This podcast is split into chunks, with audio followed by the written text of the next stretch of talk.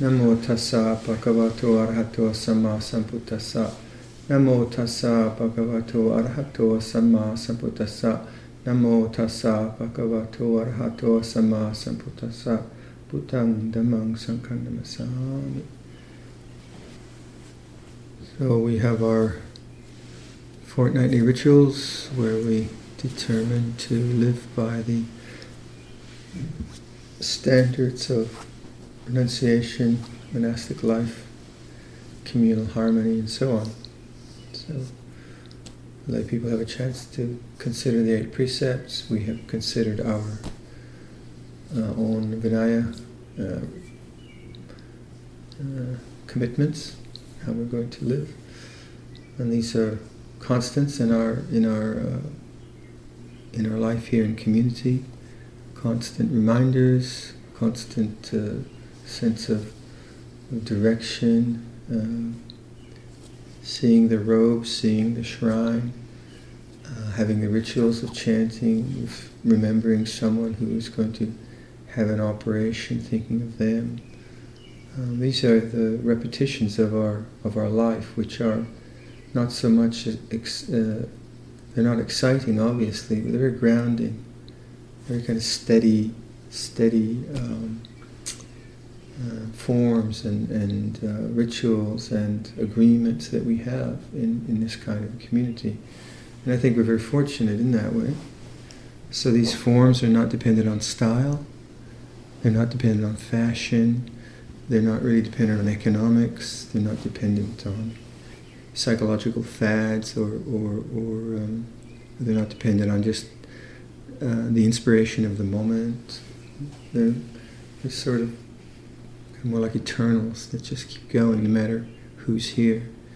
So whether it's this group of monks and lay people or another group of monks and lay people, um, this form and tradition has a has a has a beauty and strength of its own, and we sort of plug into that. And so there's a sense of I think there's a sense of impersonality in it, not in a bad way, but in a way which is, I think, very refreshing because it's not like in our chanting, we don't have a Caruso voice, one solo that, um, well, we had a short solo calling the Parittas, but it's not like individual expression, it's more expression of harmony. Uh, the way we share our food, um, the way we, we pay deference according to seniority, uh, the way we share the work and the responsibilities these are all uh, a very beautiful way to lay down egotism, uh, to, to lay down the sense of uh, narcissism and self-concern that so much of cultures can be caught up into. We still have those things, but now we have a form and a structure within which we can uh, offer our services, uh, try to help out, and reflect and watch how this kind of a lifestyle affects us as human beings. So we don't have to, uh, we don't change the, the structures and rules every weekend or something like that. We don't try to figure out what are we going to do this weekend. Let's have a good time. Let's go do this or that. We just do. We do day in and day out, and that is, has a, if you if you reflect on it, it's a very calming effect. Very lucky that way. Um, but one has to just use it. It's not, it's not a given, one has to use it skillfully. And so this day is emblematic of that. Uh, and obviously for lay people who are then going home, uh, tomorrow, next day, whatever, then the five precepts are the norm. Uh, but in monastic life, it's the eight precepts. We've been preparing for um, this visit of Por Liam, and in a, in monastery like Tisarana, we usually have one or two large gatherings like this a year. And they are, I see them as a way of not just welcoming Om Por Liam, but it's a way of offer, offering something for our lay friends, because people that come to these big gatherings, some of them we only see once a year. Um, some are so busy to come here, or they come from far distances. So there's significant events for uh, many people who don't have a chance to come here regularly. And yet, and I, people even write to me, they just say, I'm, I'm so glad to know that you're there. This monastery is there practicing. Some people will hear about a, a some like retreat that we're in-house retreat we're doing here. They'll read about the schedule and they'll try to keep a similar schedule at home. So we have an effect on people which we sometimes don't realize as individuals, and uh, it's it's an important place, an important place for many people, and and so this these Sikatina and this kind of a day is a day that we can practice generosity, and we have. You know, this past past month we've been working very hard, and we've accomplished a lot. A lot of things have been very skillfully uh, done, and uh, so reflect this is a, one of the ways that we as a community can uh, offer dana through our work and through our trying to prepare this place to make it beautiful for this day. It's a lot of work and it's a, it's a few days of, of, of visits, but I think it's well worth it. And that contrasts to the winter retreat. In the winter retreat, we are given so much, especially uh, as monastics. We have we are on space, we are supplied food, people will help, will show the snow for us, and our only duty is to be diligent in our meditation and study. And so that that's a good one to keep in the back of your mind. You know, I had that opportunity for winter retreat. Now I have this opportunity to serve and to give and to practice dana parami. And that's a good balance, isn't it? You know, we have we have different kinds of possibilities. And then after Liam leaves, it'll quiet down a bit, and then the Katina will have another um, preparation for that. And that's the kind of yearly cycle this kind of a monastery has times of solitude, times of, of retreat, times of busyness, times of activity, times of uh, a lot of engagement with people, times of very, very little engagement with people.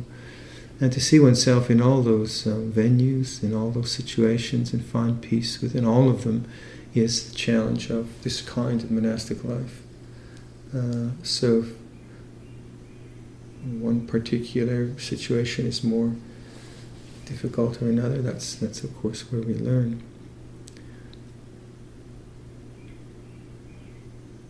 In, in the um, our, our as I always like to reflect, we live this double life in Buddhism. We live the life of, of, of social responsibility and social engagement, and we live the life of inner reflection. This is a kind of dual way of, of, of uh, functioning at the same moment. So not only am I talking to you right now, I'm also observing what my mind is doing. Not only am I trying to express some ideas, I'm, I'm noticing maybe where should I go with this? Or what should I say? I can do both, can I? I can speak and I can notice the impulses behind the speech. Um, if I'm in a, I'm not right now, but if I'm a ter- in a terribly bad mood and I have to give a talk on this kind of situation and that bad mood wants to leak out, if I'm, if I'm skillful, I can see, oh, that's, that's aversion and I can speak from non aversion, even while the aversion's there. We can all do that. And we have this capacity both to engage socially and to notice the moods of the mind, and that we, we're sharpening that all the time. We're becoming uh, terribly skilled at uh, inner reflection and uh, outer expression through skill. Now, this isn't just thinking about yourself all the time, is it? It's not just um, being narcissistic and self-concerned. It's just noticing movement of consciousness, how, how things work, how they operate, and what's skillful and unskillful. I was uh, walking through the beautifully cut paths, and we have this new path from the long beaver pond to the big open beaver pond. It's lovely. Been waiting for that for nine years, and so uh, and it felt fairly tick-free. Walking through there, and as I, I came from the uh, large, the long beaver pond, I was approaching the uh, just the beginnings of the the wetland uh, uh, a, on the large beaver pond, and I flushed out a uh, snipe. Snipe's that bird you hear anyway, I won't describe. But uh, uh, it quite surprised me. So it was, it was it was just camouflaged in the in the brush to the side of the road, and I, almost, almost stepped on it and flushed out, and I, I saw it fly away. Um,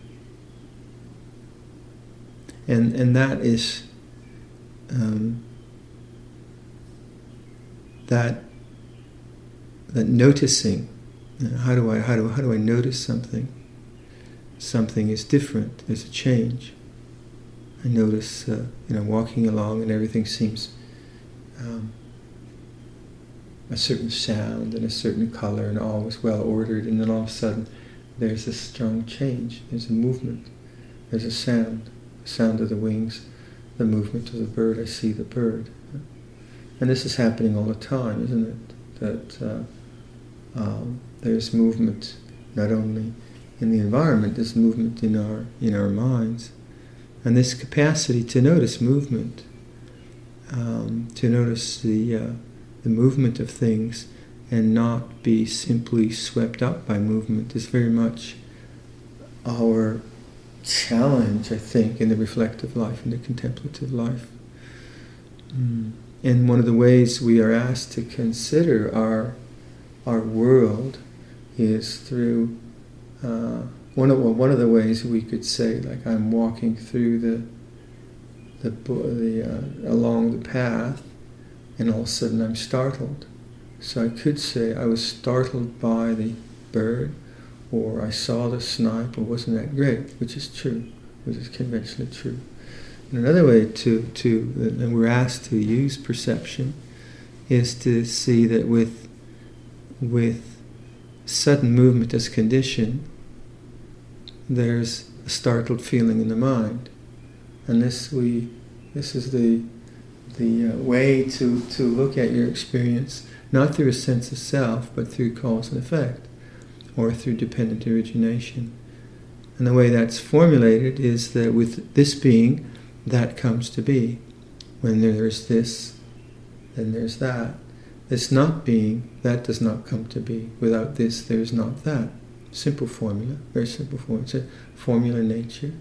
So um, if I switch the light switch on, I get the light. This being that comes to be. With this, there's that. Switch the light off. That not being, electricity not being, that doesn't come to be. The light is not on. And this is this is the way we try to observe our conscious experience to get out of the uh, self view, to get out of the torment of self view. This being that comes to be with this, there is that. Interest, say, say I feel interest in something, or boredom. Now, conventionally, you can say, I'm really interested in this, I really find this interesting, I really like to do that. And this I really find boring, I don't like to do that. True, true. But in a reflective way, kind of if you step back, there's a way of observing this movement in consciousness in a way which is more freeing. And that is that this being that comes to be, with this there's that. That not being, that does not come to be. Without this there's not that. So let's say I was reading about hawks today and yesterday. And they are the ultimate killing machines. Fascinating. Here's this monk reading about killing machines. And uh, I was reading just this afternoon that the uh, the hawk kills with its talons. I thought it, I thought it killed with its beak, but the beak is just used to rip the flesh apart. And the talons, and, and the hawk tends to have a very a long leg, and then the talons grab the chipmunk or the grouse or whatever animal and crushes it the nails dig in and crushes it, either uh, uh, stabs its heart or lungs, it just crushes the thing. And and the arms are very long, so that the animal, when it's fighting for its life, doesn't hurt the hawk. For some reason, I find that interesting, fascinating. If you asked me to read tax law for Ontario, I probably wouldn't be interested. I would, it would, I would find it difficult to read two sentences of tax law. So I like birds. I don't like tax law. True, but also just to turn in you, when we're observing how our minds work, the Buddha asked us to consider this way of perception. So with uh, hawk description as condition, there is interest. Without hawk description, there isn't the same interest. With tax law papers as condition, there is boredom. And this is operating all the time. Dependent origination is around them. But we tend to take it personally.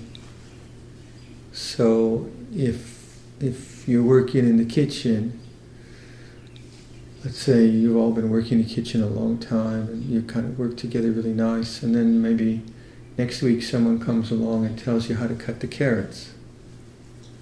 Let's say tells tells Austin, who's actually a professional cook, say, Austin, you're cutting the carrots wrong.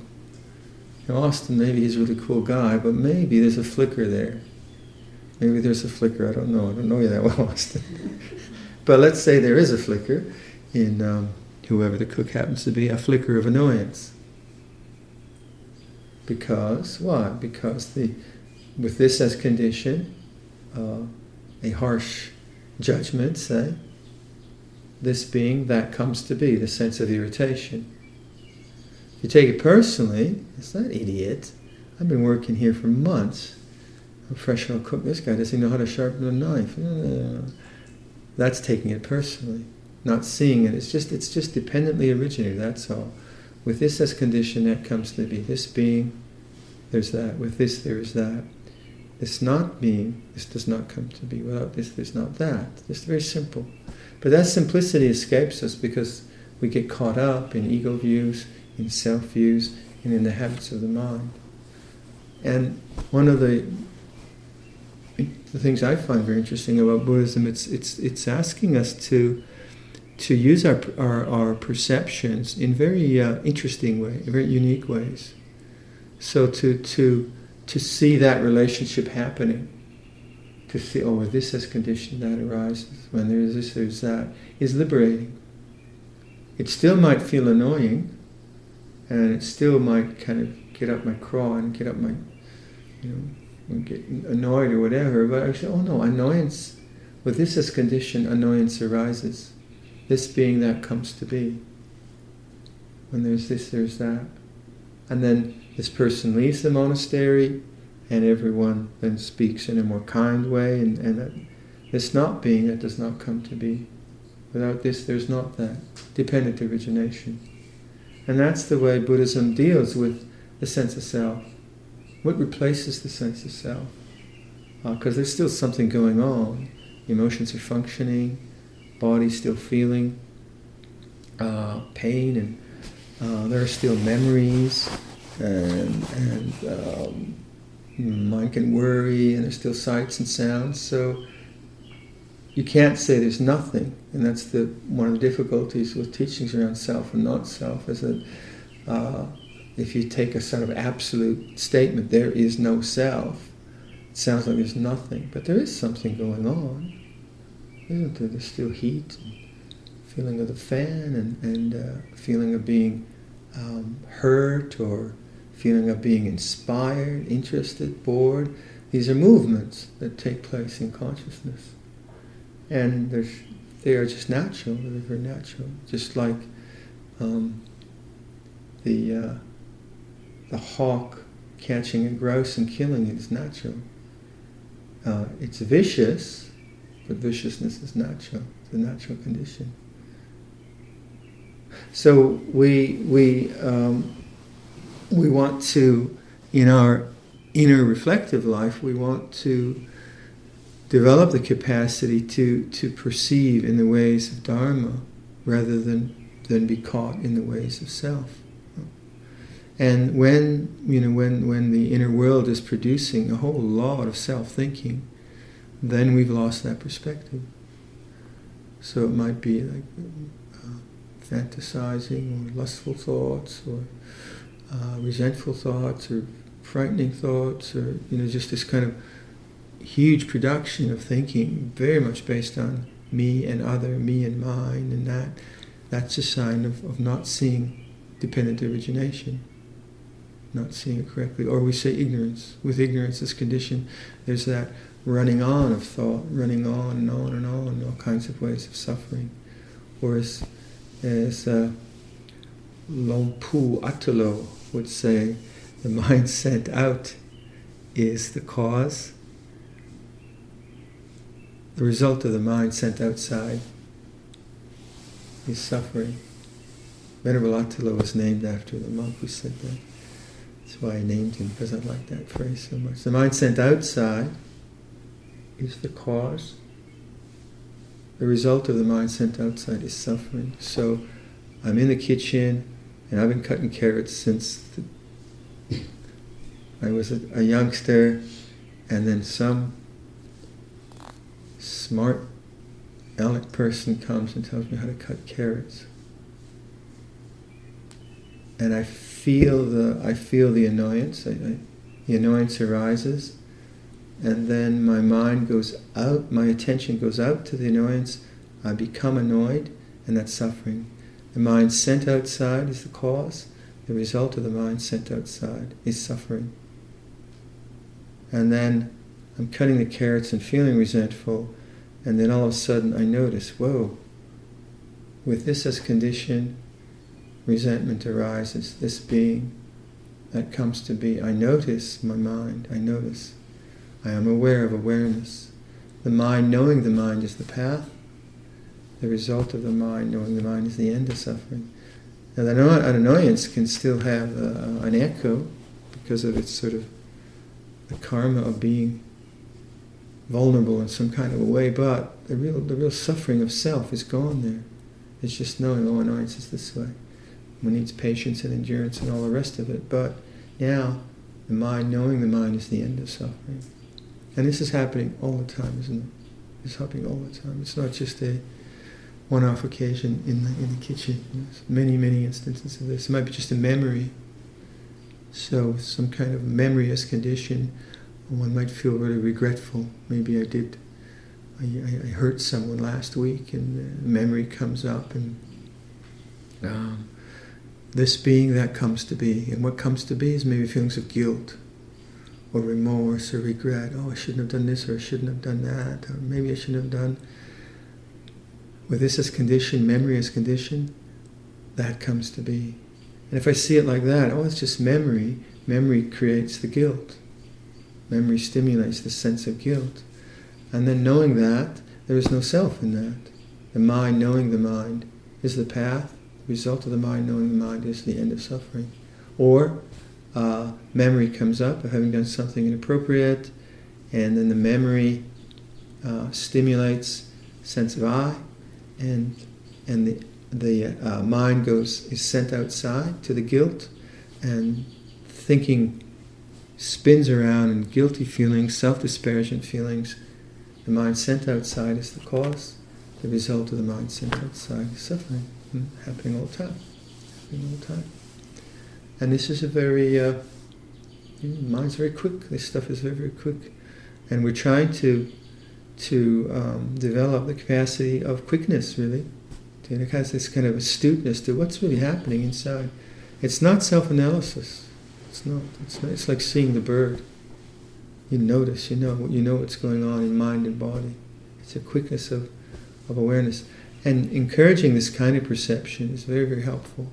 This being that comes to be with this, when there's this, there's that. This not being, that does not come to be. So when, when does the sense of self arise? How does that arise? Uh, with what as conditions the sense of self arise? Well, if you have no space in your mind, it seems like it's always there. If the mind is always just muttering on, uh, worrying and resenting and um, maneuvering and hoping and regretting and whatever it is, um, there's no space there. There's no space. It just seems that the sense of self is a kind of permanent entity, always struggling with life. So we meditate. In meditation, one of the things we're trying to do is get to the space of no thought or no self, to start to get some kind of a contrast in the mind Contrast is good. In photography, you have shadow, you have light. Same in your mind, you have shadow, light. So light is, is, is like seeing the end of thought, seeing the end of self. Because when you just, again, I, I repeat this again and again, but when you just listen, or you just look out your window and you're not striving to become anything, get anything, go anywhere, read anything, figure anything out, get rid of, you're not becoming, you just notice, well, there's listening, there's intelligence, but there isn't a real sense of self there. There's just things as they are. And that, you know, starting to get that contrast uh, in, in, in the state of what I like to use a lot is the non, the non words, non desire, non becoming, non aversion, non ignorance. Those things are there, or those possibilities are there. It's all one possibility, really. They're there, but we don't notice them when we're so caught up in self thinking. So in our meditation, hopefully that's one of the things we're touching, is is the the, the uh, a consciousness which is not self-bound, self-becoming, um, not caught up in constant self-analysis or whatever's going on. So it's like a gap or a space or a silence, and then once you start to notice non-becoming, then you notice becoming better, because it's kind of like me walking through the bush and you use bush in, in New Zealand. Here you use through the forest. uh, walking through through the pathway, uh, the mind was quiet, and nature was quiet, and all of a sudden there's noise. It arises. So there's a contrast from from a kind of passive state to a really active state in the mind. And I noticed that. I noticed the bird, not just because of the bird, because there's contrast. if our minds are just consumed by self-thinking and all the rest of it, um, we're not going to notice much. You know, things will just will just be one one trip after another. So we meditate. We meditate not in order to become anything, but in order to see the, the state of relaxed attention, uh, the way of non-becoming, the space of non-resistance, uh, rather than just always striving to get something and get rid of something. And once that relaxed state of brightness and awareness is be- becomes accessible, available, understood, um, practiced much, uh, have faith in, uh, then the the little snipes that come up in your mind, um, or the emotions or whatever, they're seen more clearly as dependently originated. This being that comes to be. You see, it's not really you. It's not a real person, it's like a flow of things which have karmic potential, have conditioning in them that arise when cause and conditions are such that they do arise. This leads to peace. But what are the causes and conditions which would help in that? Well, if you look at the things we're encouraged to develop, they're all about non desire. If you look at patience, it's about non desire. If you look at compassion, it's about non desire. If you look at wisdom, it's about non desire. They're all about non desire. So these are the factors that create this kind of stability of awakeness, the paramitas. And one question that comes up, which I think is the most interesting question, how can you realize the uncaused through causes? Is anyone listening to that? Everyone awake to that? Listen to this. How can you realize the uncaused through causes? If you've really pondered this teaching, if you've really taken the deathless as your goal, you should have asked this question of yourself long ago. I think you have. I hope so. There is the unconditioned, the uncreated, the unoriginated, the unformed, the deathless island, peace, nirvana.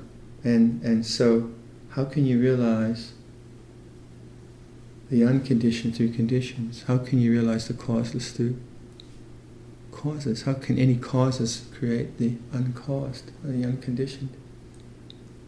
Have you asked yourself that? And have you got the, do you, do you know the answer not that I want you to answer, but this is an important question. Because it, it kind of, first of all, it reflects how deeply you've thought about this teaching.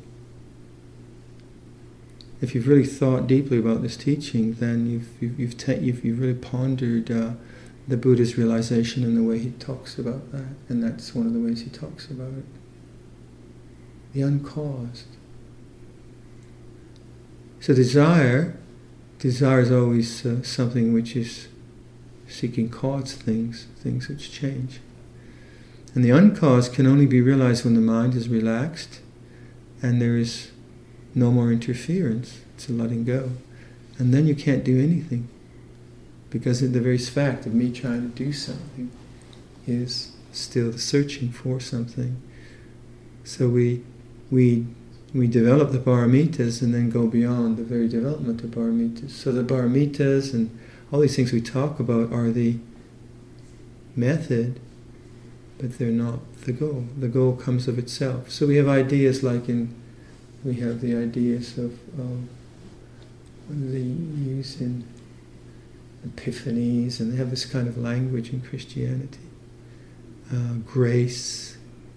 was one of the first questions we were asked? There was a vicar at Chithurst, and uh, a very good man, very uh, ecumenical mind, and very welcoming to us at Chithurst. And many people were not welcoming at Chithurst in, in West Sussex, and he asked us once. He said, "What's grace?" what's grace in Buddhism? And none of us could really answer that very, very well. But it comes, that idea comes in the sense of letting go, the abandonment of, of desire, letting go, letting go, letting go. And all the, the paramitas, compassion, all that, are, are aspects of helping that, the letting go. And then the, within the letting go, there can be no striving There can be no striving.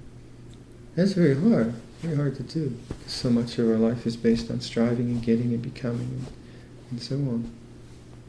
So the, the perceptions that we're, we're, we're asked to consider, um, dependent origination, anicca dukkha anatta, all these perceptions set up a way of awareness which is not dependent on causes and conditions. So dependent origination one of the points of that is to say, well, if all these things are dependently originated, what is independent? What is not dependent? And that you can, that you can only do by watching change and abiding is that awareness without desire, non-desire. So all this language, non-desire, non-becoming, non-resistance, emptiness, dependent origination, anicca dukkha anatta, all these are coming to the same thing, the place of letting go the place of letting go, the place of non-attachment. And then just to see what happens when you do that. And in that space of non-attachment, it can seem very grey. It can seem like nothing's happening. And then the desire mind wants something to happen. And so we often lack patience. But if we have the, the experience, I think, and wisdom, understanding, insight, to see that there can, this the goal or the realization cannot be through becoming, it has to be through being. You come more and more to awareness of change is the only thing you can really do. And see what happens, see what happens with that. All right, I'll leave that for your reflection. อันธรรมยังธรรมากทายาสาธุกรังดดามเส Sadhu, sadhu.